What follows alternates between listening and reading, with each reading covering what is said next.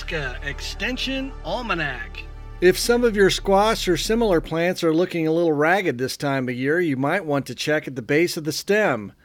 Nebraska Extension entomologist Jody Green says squash vine borers could be the problem and talks about what you can do about it. If you've grown squash in the past, you know how frustrating it can be when one day your plant looks very healthy and the next day you come out to your vegetable garden and the plants are wilted and collapsed. What has happened to these plants? Well, unfortunately, it is an insect, and it's called the squash vine borer, which is a clearwing moth as an adult. The squash vine borer moth lays her eggs on cucurbits, which includes summer squash like zucchini, winter squash, some pumpkins, watermelon, and muskmelon. The female lays many small, flattened, round, reddish-brown eggs, and they're laid singly, unlike the squash bug, which lays in clusters. The larvae emerge after 10 to 14 days and bore into the vine, close to the base of the plant. They feed inside the vine for 4 to 6 weeks, where we can't see them.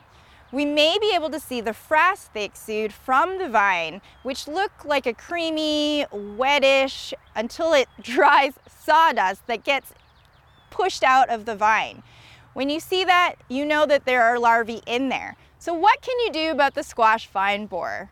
There are many things, and it really has to do with how much time you would like to invest and what time of year you can concentrate on, because it's not just a one-time thing, and integrated pest management can be done throughout the year.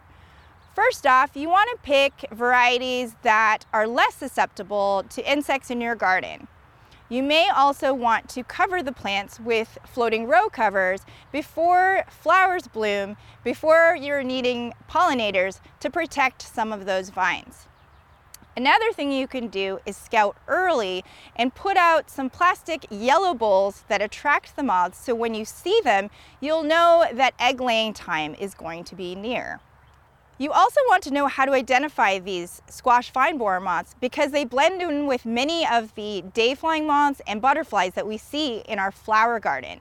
They are a reddish color, and they have black forewings and clear hindwings.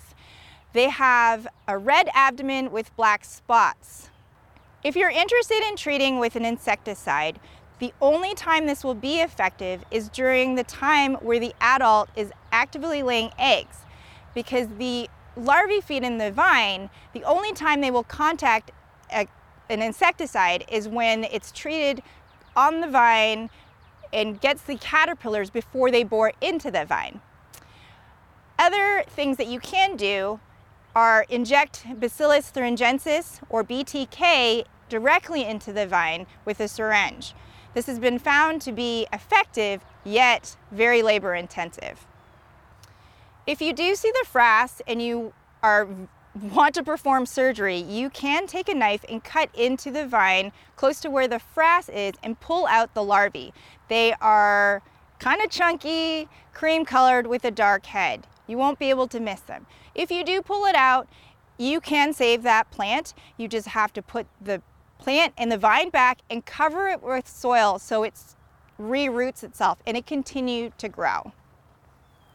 In the fall, make sure you perform garden sanitation, and also before planting your next squash plants the following year, you may want to till 1 to 6 inches deep and destroy any cocoons that may be overwintering in the garden.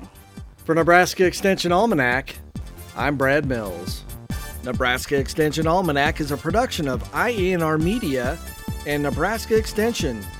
For more information on how your university is serving Nebraskans, go to extension.unl.edu.